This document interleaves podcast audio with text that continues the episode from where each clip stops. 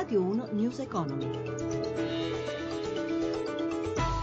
11.32, buongiorno da Giuseppe Di Marco, apertura in calo per le borse europee che hanno poi ridotto le perdite. Per gli aggiornamenti ci colleghiamo con Milano, la linea Giovanna Lorena.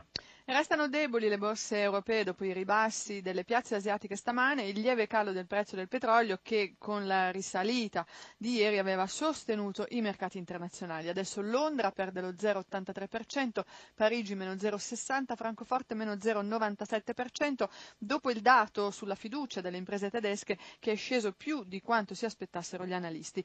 Eh, Milano ha cambiato più volte direzione cercando di consolidare il recupero di ieri quando aveva superato tutti gli stili Salvini con un più 3,5%, ma il tentativo per ora è fallito, l'indice principale sta perdendo eh, lo 0,58%. Il settore bancario è protagonista però anche oggi con acquisti sostenuti sui titoli principali, Montepaschi più 3,2, Ubibanca più 2,8, Unicredit più 1,2%.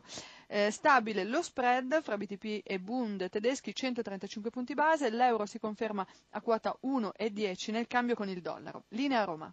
Grazie a Giovanna Lorena. Inizia oggi a New York la quarta edizione del summit Italy Meets the United States of America, obiettivo favorire gli investimenti oltreoceano delle imprese italiane e gli scambi commerciali. Con quali progetti ce lo spiega il responsabile dell'area mediterranea Donato Iacobone, intervistato da Gelsomina Testa.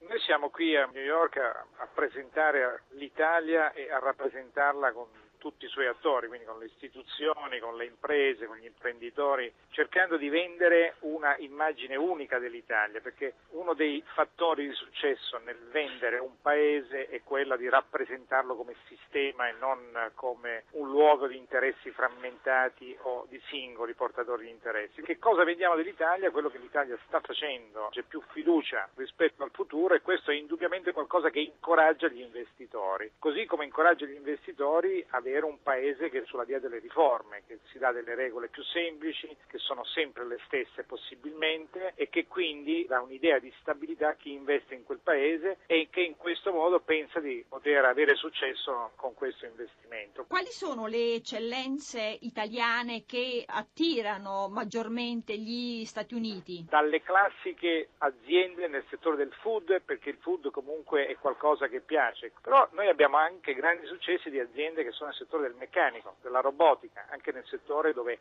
c'è molta innovazione. Questi sono altri esempi di aziende italiane che hanno investito negli Stati Uniti con grande successo. Sono oltre 700.000 le firme raccolte per il riconoscimento della pizza come patrimonio culturale immateriale dell'UNESCO.